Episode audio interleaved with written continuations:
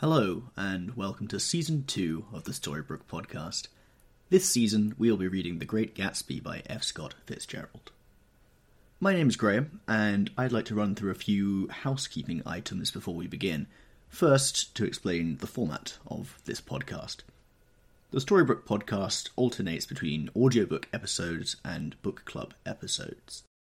The audiobooks, released on the odd-numbered episodes, 1, 3, 5, and so on, contain direct readings of the text for this season.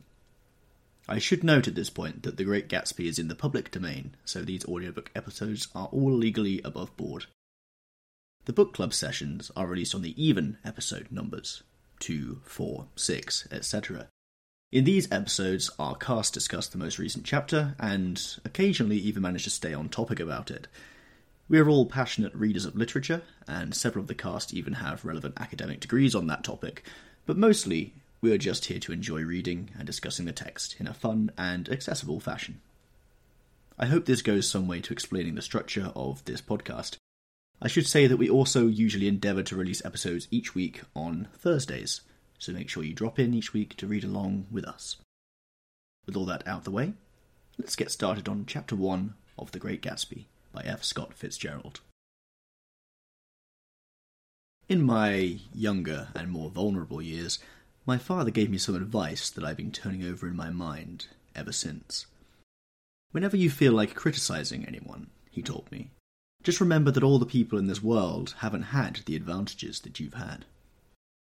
He didn't say any more, but we've always been unusually communicative in a reserved way, and I understood that he meant a great deal more than that.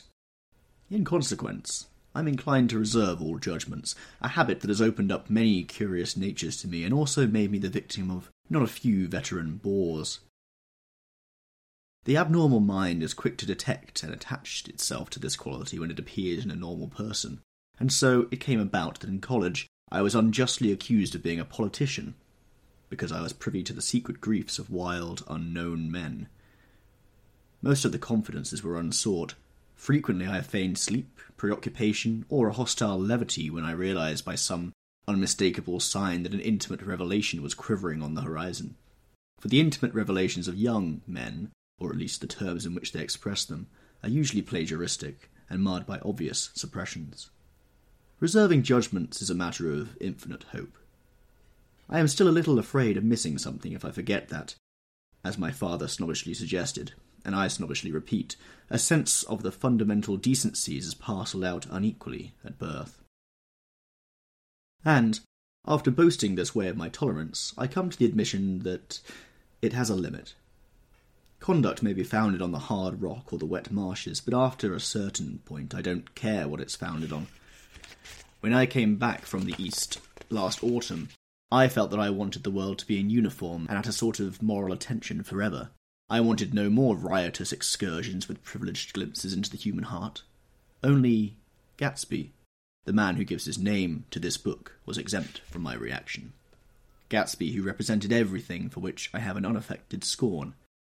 If personality is an unbroken series of successful gestures, then there was something gorgeous about him, some heightened sensitivity to the promises of life, as if he were related to one of those intricate machines that register earthquakes 10,000 miles away. This responsiveness had nothing to do with that flabby impressionability which is dignified under the name of creative temperament. It was an extraordinary gift for hope, a romantic readiness such as I have never found in any other person, and which it is not likely I shall ever find again. No. Gatsby turned out all right at the end. It is what preyed on Gatsby, what foul dust floated in the wake of his dreams that temporarily closed out my interest in the abortive sorrows and short-winded elations of men. My family have been prominent, well-to-do people in this middle western city for 3 generations. The Carraways are something of a clan, and we have a tradition that we're descended from the dukes of Buccleuch. But the actual founder of my line was my grandfather's brother, who came here in 1951, sent a substitute to the Civil War, and started the wholesale hardware business that my father carries on today. I never saw this great-uncle, but I'm supposed to look like him, with special reference to the rather hard-boiled painting that hangs in father's office. I graduated from New Haven in 1915, just a quarter of a century after my father, and a little later I participated in that delayed Teutonic migration known as the Great War. I enjoyed the counter-raid so thoroughly that I came back restless. Instead of being the warm centre of the world, the Middle West now seemed like the ragged edge of the universe, so I decided to go east and learn the bond business. Everybody I knew was in the bond business, so I supposed it could support one more single man. All my aunts and uncles talked it over as if they were choosing a prep school for me and finally said, "Why, yes," with very grave, hesitant faces. Father agreed to finance me for a year, and after various delays I came east, permanently, I thought, in the spring of 22. The practical thing was to find rooms in the city, but it was a warm season, and I had just left a country of wide lawns and friendly trees, so when a young man at the office suggested that we take a house together in a commuting town, it sounded like a great idea. He found the house, a weather-beaten cardboard bungalow at $80 a month, but at the last minute the firm ordered him to Washington, and I went out to the country alone. I had a dog, at least I had him for a few days until he ran away, and an old Dodge and a Finnish woman who made my bed and cooked breakfast and muttered Finnish wisdom to herself over the electric stove. It was lonely for a day or so, until one morning some man, more recently arrived than I, stopped me on the road. "How do you get to West Egg Village?" he asked helplessly. I told him, and as I walked on I was lonely no longer. I was a guide, a pathfinder, an original settler. He had casually conferred on me the freedom of the neighbourhood. And so, with the sunshine and the great bursts of leaves growing on the trees, just as things grow in fast movies, I had that familiar conviction that life was beginning over again with the summer. There was so much to read, for one thing, and so much fine health to be pulled down out of the young, breath-giving air. I bought a dozen volumes on banking and credit and investment securities, and they stood on my shelf in red and gold like new money from the mint, promising to unfold the shining secrets that only Midas and Morgan and Maecenas knew. And I had the high intention of reading many other books besides. I was rather literary in college. One year I wrote a series of very solemn and obvious editorials for the Yale News, and now I was going to bring back all such things into my life, and become again that most limited of specialists, the well-rounded man. This isn't just an epigram. Life is much more successfully looked at from a single window, after all. It was a matter of chance that I should have rented a house in one of the strangest communities in North America. It was on that slender, riotous island which extends itself due east of New York, and where there are, among other natural curiosities, two unusual formations of land. 20 miles from the city, a pair of enormous eggs, identical in contour, and separated only by a courtesy bay, jut out into the most domesticated body of salt water in the Western Hemisphere, the great wet barnyard of Long Island Sound. They are not perfect ovals. Like the egg in the Columbus story, they are both crushed flat at the contact end, but their physical resemblance must be a source of perpetual wonder to the gulls that fly overhead. To the wingless, a more interesting phenomenon is their dissimilarity in every particular way except shape and size. I lived at West Egg, the less fashionable of the two, though this is a most superficial tag to express the bizarre and not a little sinister contrast between them. My house was at the very tip of the egg, only 50 yards from the sound, and squeezed between two huge places that rented for 12,000 or 15,000 a season. The one on my right was a colossal affair by any standard. It was a factual imitation of some Hotel de Ville in Normandy, with a tower on one side, spanking new under a thin beard of raw ivy and a marble swimming pool, and more than 40 acres of lawn and garden. It was Gatsby's mansion. Or rather, as I didn't know Mr. Gatsby, it was a mansion inhabited by a gentleman of that name. My own house was an eyesore, but it was a small eyesore, and it had been overlooked, so I had a view of the water, a partial view of my neighbour's lawn, and the consoling proximity of millionaires, all for $80 a month. Across the courtesy bay, the white palaces of the fashionable East Egg glittered along the water, and the history of the summer really begins on the evening I drove over there to have dinner with the Tom Buchanans. Daisy was my second cousin once removed, and I'd known Tom in college, and just after the war, I spent 2 days with them in Chicago. Her husband, among various physical accomplishments, had been one of the most powerful ends that had ever played football at New Haven, a national figure in a way, one of those men who reached such an acute limited excellence at 21 that everything afterwards savours of anticlimax. His family were enormously wealthy. Even in college his freedom with money was a matter for reproach, but now he'd left Chicago and come east in a fashion that rather took your breath away. For instance, he'd brought down a string of polo ponies from Lake Forest. It was hard to realise that a man in my own generation was wealthy enough to do that. Why they came east, I don't know. They had spent a year in France for no particular reason, and then drifted here and there unrestfully wherever people played polo and were rich together. This was a permanent move, said Daisy over the telephone, but I didn't believe it. I had no sight into Daisy's heart, but I felt that Tom would drift on forever, seeking, a little wistfully, for the dramatic turbulence of some irrecoverable football game. And so it happened that on a warm, windy evening, I drove over to East Egg to see two old friends whom I scarcely knew at all. Their house was even more elaborate than I expected, a cheerful red and white Georgian colonial mansion overlooking the bay. The lawn started at the beach and ran towards the front door for a quarter of a mile, jumping over sundials and brick walks and burning gardens. Finally, when it reached the house, drifting up over the side in bright vines as though from the momentum of its first run. The front was broken by a line of French windows, glowing now with reflected gold and wide open to the warm, windy afternoon, and Tom Buchanan, in riding clothes, was standing with his legs apart on the front porch. He had changed since his New Haven years. Now he was a sturdy, straw-haired man of 30, with a rather hard mouth and a supercilious manner.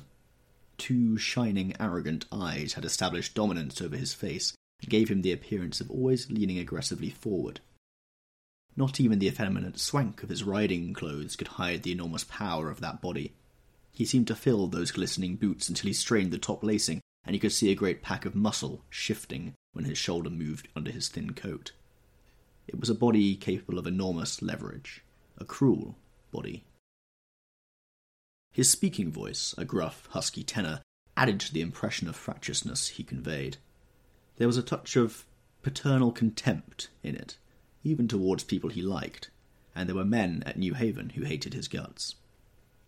"Now, don't think my opinion on these matters is final," he seemed to say, "just because I am stronger and more of a man than you are."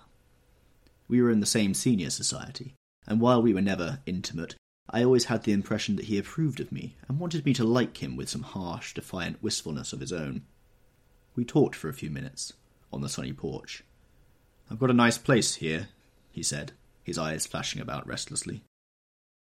Turning me around by one arm, he moved a broad, flat hand along the front vista, including in its sweep a sunken Italian garden, a half-acre of deep, pungent roses, and a snub-nosed motorboat that bumped the tide offshore.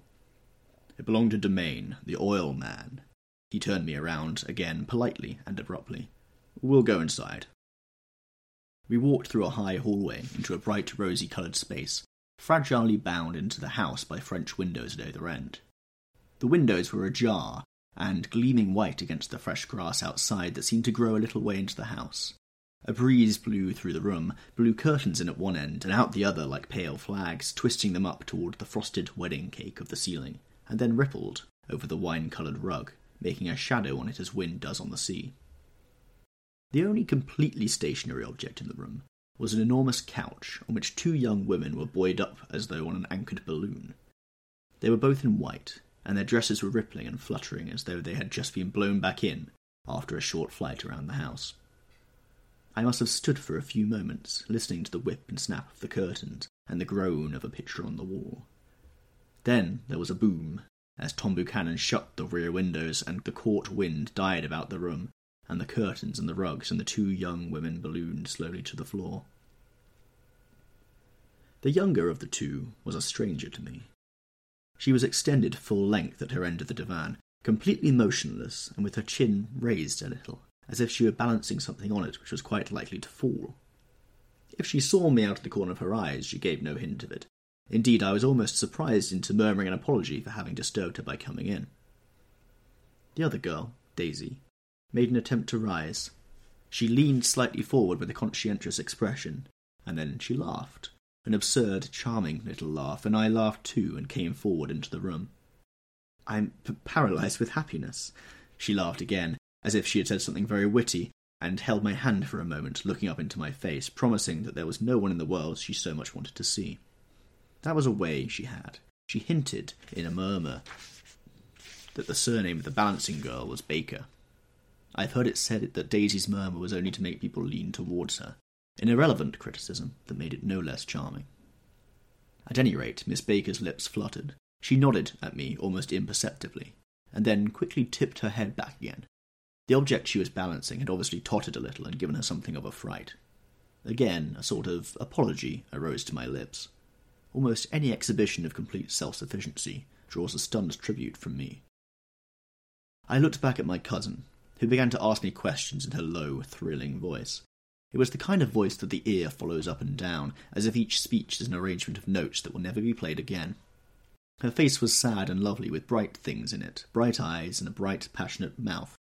But there was an excitement in her voice that men who had cared for her found difficult to forget. A singing compulsion, a whispered, "Listen," a promise that she had done gay, exciting things just a while since, and that there were gay, exciting things hovering in the next hour. I told her how I had stopped off in Chicago for a day on my way east, and how 12 people had sent their love through me. "Do they miss me?" she cried ecstatically. "The whole town is desolate. All the cars have left the rear wheel painted black as a mourning wreath, and there's a persistent wail all night along the North Shore. How gorgeous! Let's go back, Tom. Tomorrow!" Then she added, irrelevantly, "You ought to see the baby." "I'd like to." "She's asleep. She's 3 years old. Haven't you ever seen her?" "Never." "Well, you ought to see her. She's—" Tom Buchanan, who had been hovering restlessly about the room, stopped and rested his hand on my shoulder. "What are you doing, Nick?" "I'm a bond man." "Who with?" I told him. "Never heard of them," he remarked decisively. This annoyed me. "You will," I answered shortly. "You will if you stay in the East." "Oh, I'll stay in the East, don't you worry," he said, glancing at Daisy and then back at me, as if he were alert for something more. "I'd be a goddamn fool to live anywhere else." At this point, Miss Baker said, "Absolutely," with such suddenness that I started. It was the first word she had uttered since I came into the room. Evidently it surprised her as much as it did me, for she yawned and with a series of rapid, deft movements stood up into the room. "I'm stiff," she complained. "I've been lying on that sofa for as long as I can remember." "Don't look at me," Daisy retorted. "I've been trying to get you to New York all afternoon." "No, thanks," said Miss Baker, to the 4 cocktails just in from the pantry. "I'm absolutely in training." Her host looked at her incredulously. "You are?" He took down his drink, as if it were a drop in the bottom of a glass. "How you ever get anything done is beyond me." I looked at Miss Baker, wondering what it was that she got done. I enjoyed looking at her. She was a slender, small-breasted girl with an erect carriage, which she accentuated by throwing her body backward at the shoulders like a young cadet. Her grey, sun-strained eyes looked back at me with polite reciprocal curiosity out of her one charming, discontented face. It occurred to me now that I had seen her, or a picture of her, somewhere before. "You live in West Egg," she remarked contemptuously.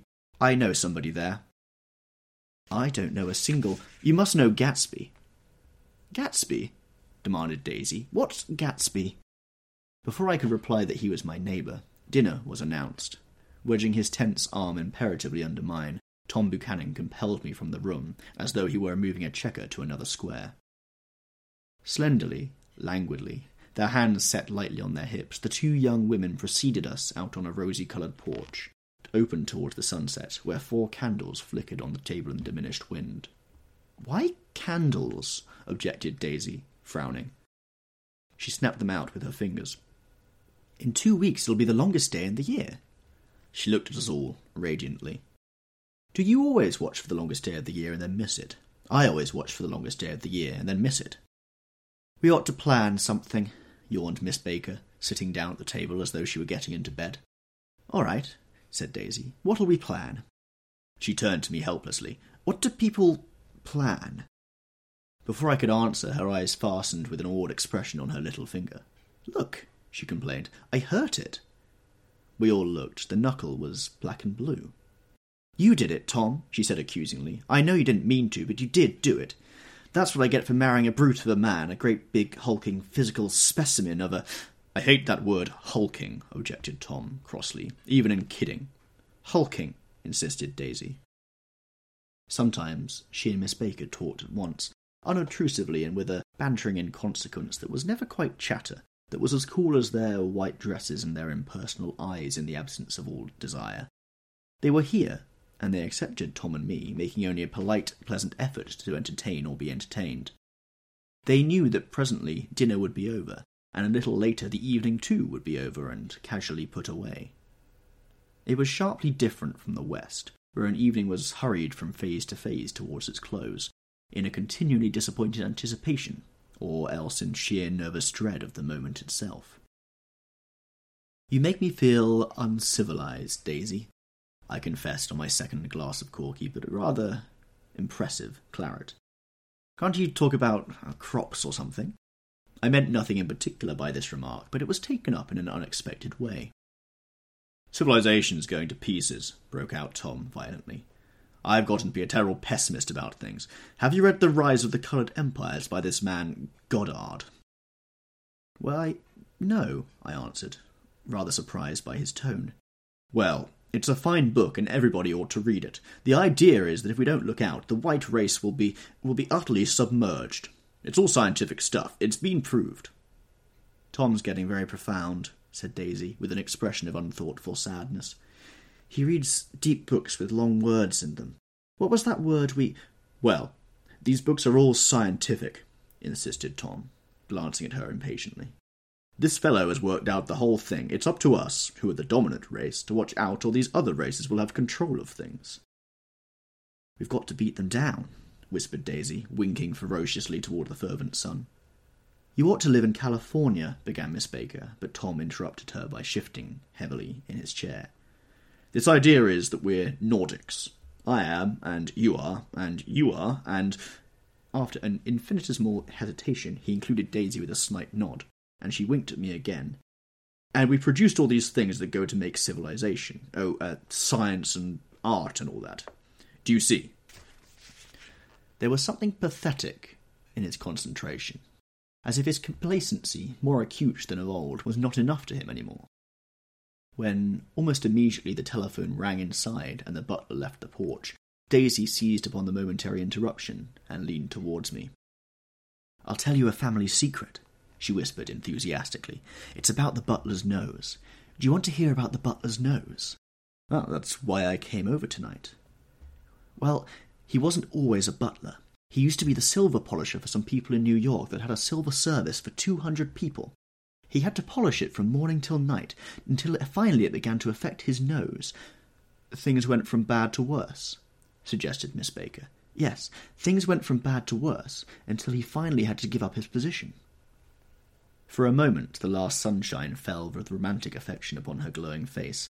Her voice compelled me forwards breathlessly as I listened. Then the glow faded, each light deserting her with a lingering regret, like children leaving a pleasant street at dusk. The butler came back and murmured something close to Tom's ear, whereupon Tom frowned, pushed back his chair, and without a word went inside.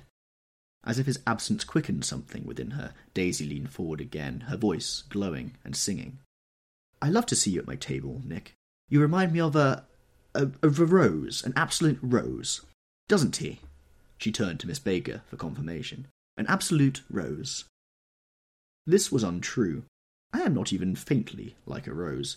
She was only extemporizing, but a stirring warmth flowed from her, as if her heart was trying to come out to you concealed in one of those breathless, thrilling words. Then suddenly she threw her napkin on the table and excused herself and went into the house. Miss Baker and I exchanged a short glance, consciously devoid of meaning. I was about to speak when she sat up alertly and said, "Shh," in a warning voice. A subdued, impassioned murmur was audible in the room beyond, and Miss Baker leaned forward unashamed, trying to hear. The murmur trembled on the verge of coherence, sank down, mounted excitedly, and then ceased altogether. "This Mr. Gatsby you spoke of is my neighbour," I began. "Don't talk. I want to hear what happens." "Is something happening?" I inquired innocently. "You mean to say you don't know?" said Miss Baker, honestly surprised. "I thought everybody knew." "I don't." "Why?" she said hesitantly. "Tom's got some woman in New York." "Got some woman?" I repeated blankly. Miss Baker nodded.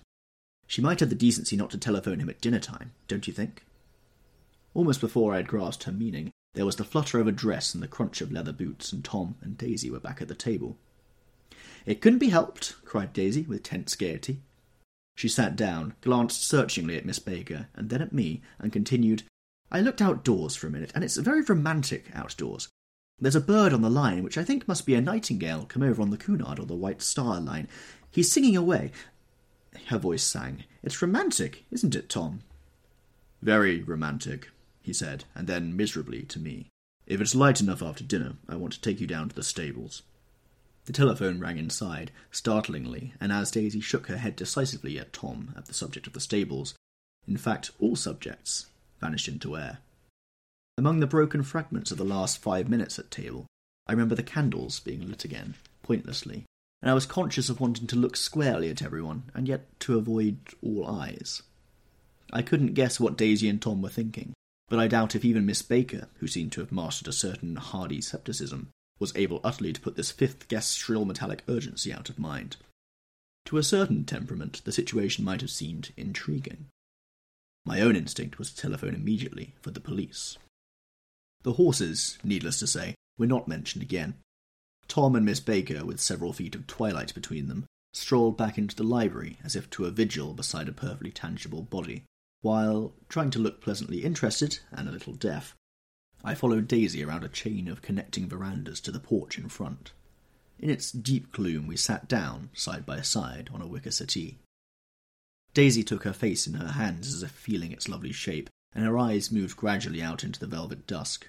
I saw that turbulent emotions possessed her, so I asked what I thought would be some sedative questions about her little girl.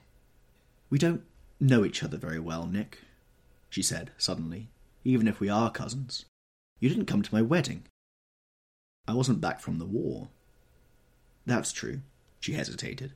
"Well, I've had a very bad time, Nick, and I'm pretty cynical about everything." Evidently she had reason to be. I waited, but she didn't say anything more, and after a moment I returned rather feebly to the subject of her daughter. "I suppose she talks and eats and everything?" "Oh, yes." She looked at me absently. "Listen, Nick, let me tell you what I said when she was born. Would you like to hear?" "Very much." "It'll show you how I've gotten to feel about things. Well, she was less than an hour old, and Tom was God knows where. I woke up out of the ether with an utterly abandoned feeling, and I asked the nurse right away if it was a boy or a girl. She told me it was a girl, and so I turned my head away and wept. 'All right,' I said, 'I'm glad it's a girl, and I hope she'll be a fool. That's the best thing a girl can be in this world, a beautiful little fool.' You see, I think everything's terrible anyhow," she went on in a convinced way. "Everybody thinks so, the most advanced people, and I know. I've been everywhere, and I've seen everything, and done everything." Her eyes flashed around her in a defiant way, rather like Tom's, and she laughed with a thrilling scorn. "Sophisticated! God, I'm sophisticated!" The instant her voice broke off, ceasing to compel my attention, my belief, I felt the basic insincerity of what she had said.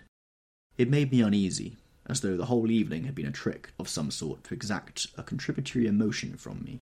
I waited, and, sure enough, in a moment she looked at me with an absolute smirk on her lovely face, as if she had asserted her membership in a rather distinguished secret society to which her and Tom belonged. Inside, the crimson room bloomed with light. Tom and Miss Baker sat on either end of a long couch, and she read aloud to him from the Saturday Evening Post, the words, murmurous and uninflected, running together in a soothing tune. The lamplight, bright on his boots and dull on the autumn-leaf yellow of her hair, glinted along the paper as she turned a page with a flutter of slender muscles in her arms. When we came in, she held us silent for a moment with a lifted hand. "To be continued," she said, tossing the magazine on the table, "in our very next issue." Her body asserted itself with a restless movement of her knee, and she stood up. 10 o'clock, she remarked, apparently finding the time on the ceiling. Time for this good girl to go to bed. Jordan's going to play in the tournament tomorrow, explained Daisy, over at Westchester. Oh, you're Jordan Baker. I knew now why her face was familiar. Its pleasing, contemptuous expression had looked out at me from many Rotogravia pictures of the sporting life at Asheville and Hot Springs and Palm Beach. I had heard some story of her, too, a critical, unpleasant story, but what it was I had forgotten long ago. "Good night," she said softly. "Wake me up at 8, won't you?" "If you'll get up." "I will. Good night, Mr. Carroway. See you anon." "Of course you will," confirmed Daisy. "In fact, I think I'll arrange a marriage. Come over often, Nick, and I'll sort of, fling you together. You know, lock you up accidentally in linen closets and push you out to sea in a boat and all that sort of thing." "Good night," called Miss Baker from the stairs. "I haven't heard a word." "She's a nice girl," said Tom after a moment. "They oughtn't to let her run around the country this way." "Who oughtn't to?" inquired Daisy coldly. "Her family." "Her family is one aunt about 1,000 years old. Besides, Nick's going to look after her, aren't you, Nick? She's going to spend lots of weekends out here this summer. I think the home influence will be very good for her." Daisy and Tom looked at each other for a moment in silence. "Is she from New York?" I asked quickly. "From Louisville.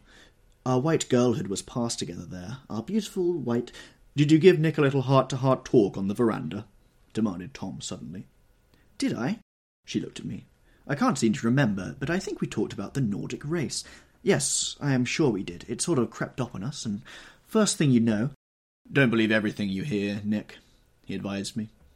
I said lightly that I'd heard nothing at all, and a few minutes later I got up to go home. They came to the door with me and stood side by side in a cheerful square of light. As I started my motor, Daisy peremptorily called, "Wait! I forgot to ask you something, and it's important. We heard you were engaged to a girl out west." "That's right," corroborated Tom kindly. "We heard that you were engaged." "It's a libel. I'm too poor." "But we heard it," insisted Daisy, surprising me by opening up again in a flower-like way. "We heard it from 3 people, so it must be true." Of course, I knew what they were referring to, but I wasn't even vaguely engaged. The fact that Gossip had published the bans was one of the reasons I had come east. You can't stop going with an old friend on account of rumours, and on the other hand, I had no intention of being rumoured into marriage. Their interest rather touched me, and made them seem less remotely rich. Nevertheless, I was confused and a little disgusted as I drove away. It seemed to me that the thing for Daisy to do was to rush out of the house, child in arms, but apparently there were no such intentions in her head. As for Tom, the fact that he had some woman in New York was really less surprising than the fact that he had been depressed by a book. Something was making him nibble at the edge of stale ideas, as if his sturdy, physical egotism no longer nourished his peremptory heart. Already it was deep summer on roadhouse roofs and in front of wayside garages, where new red petrol pumps sat out in pools of light, and when I reached my estate at West Egg, I ran the car under its shed and sat for a while on an abandoned grass roller in the yard. The wind had blown off, leaving a loud, bright night, with wings beating in the trees, and a persistent organ sound as the full bellows of the earth blew the frogs full of life. The silhouette of a moving cat wavered across the moonlight, and, turning my head to watch it, I saw that I was not alone. 50 feet away, a figure had emerged from the shadow of my neighbour's mansion, and was standing with his hands in his pockets, regarding the silver pepper of the stars. Something in his leisurely movements and the secure position of his feet upon the lawn suggested that it was Mr. Gatsby himself, come out to determine what share was his of our local heavens. I decided to call to him. Miss Baker had mentioned him at our dinner, and that would do for an introduction. But I didn't call to him, for he gave a sudden intimation that he was content to be alone. He stretched out his arms towards the dark water in a curious way, and, as far as I was from him, I could have sworn he was trembling. Involuntarily I glanced seaward, and distinguished nothing except a single green light, minute and far away, that might have been the end of a dock. When I looked once more for Gatsby, he had vanished, and I was alone again in the unquiet darkness. Thank you for listening to this episode of the Storybrooke Podcast. This has been Chapter 1 of The Great Gatsby by F. Scott Fitzgerald. Join us next episode for our book club discussion of this chapter. Until then, see you soon.